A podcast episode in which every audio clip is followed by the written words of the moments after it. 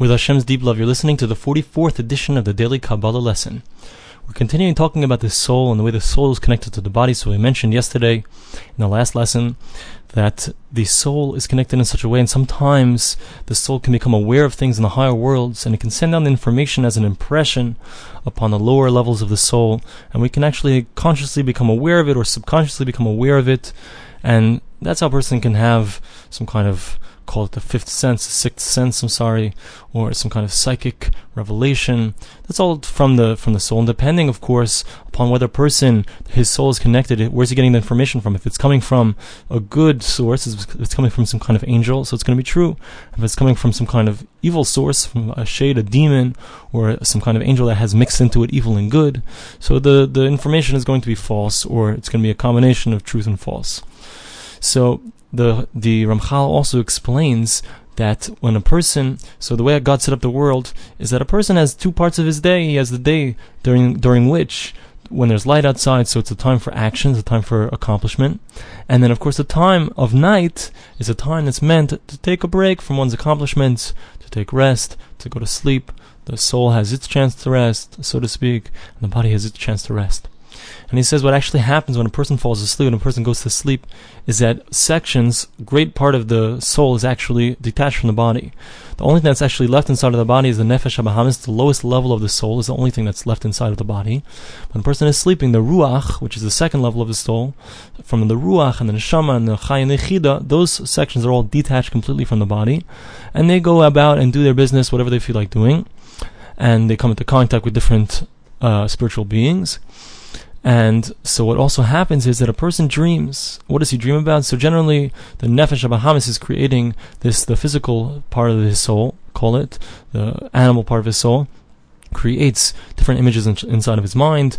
Usually it has to do with, you know, whatever happened during the day. But what also happens, says the Ramchal, is that many times the, the, the neshama, or sometimes the neshama, the soul, which is going about in the upper world, so it will find that information and it will send it down to the person while he's sleeping and be able to actually visualize some kind of information which is from the higher worlds.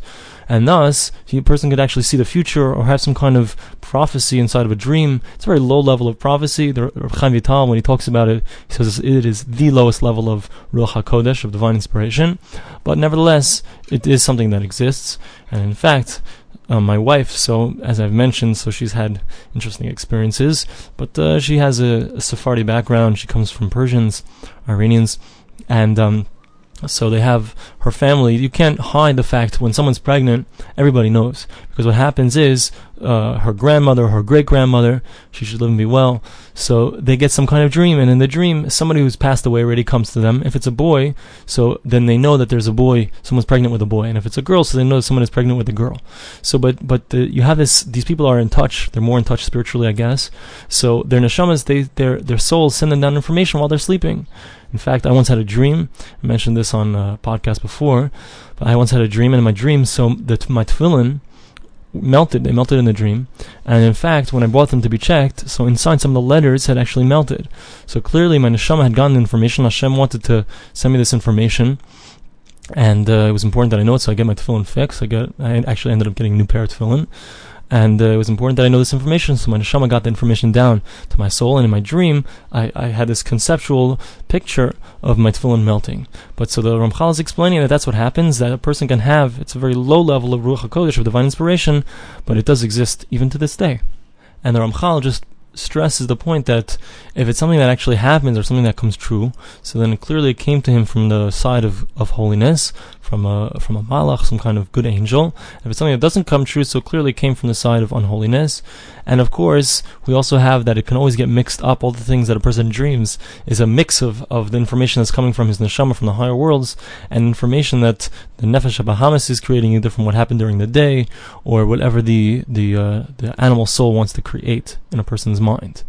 So now we've completed the first chapter of this section, which was speaking about the the soul and how the soul affects the body and affects the person's psyche. Now we're going to begin the second chapter, which speaks about the way that a person can use the names of Hashem well, it doesn't specify exactly how, but it's going to speak about the concept of using the names of Hashem to accomplish supernatural feats, and also is going to speak about the concept of magic. And yes, indeed, magic does exist in the world. There are certain words that you can say which are using the side of tuma, the side of impurity, and it does exist. In fact, there are stories which I'll hopefully tell you of people in India where they were actually able to do magic and to accomplish certain feats, but it's obviously with the side of impurity.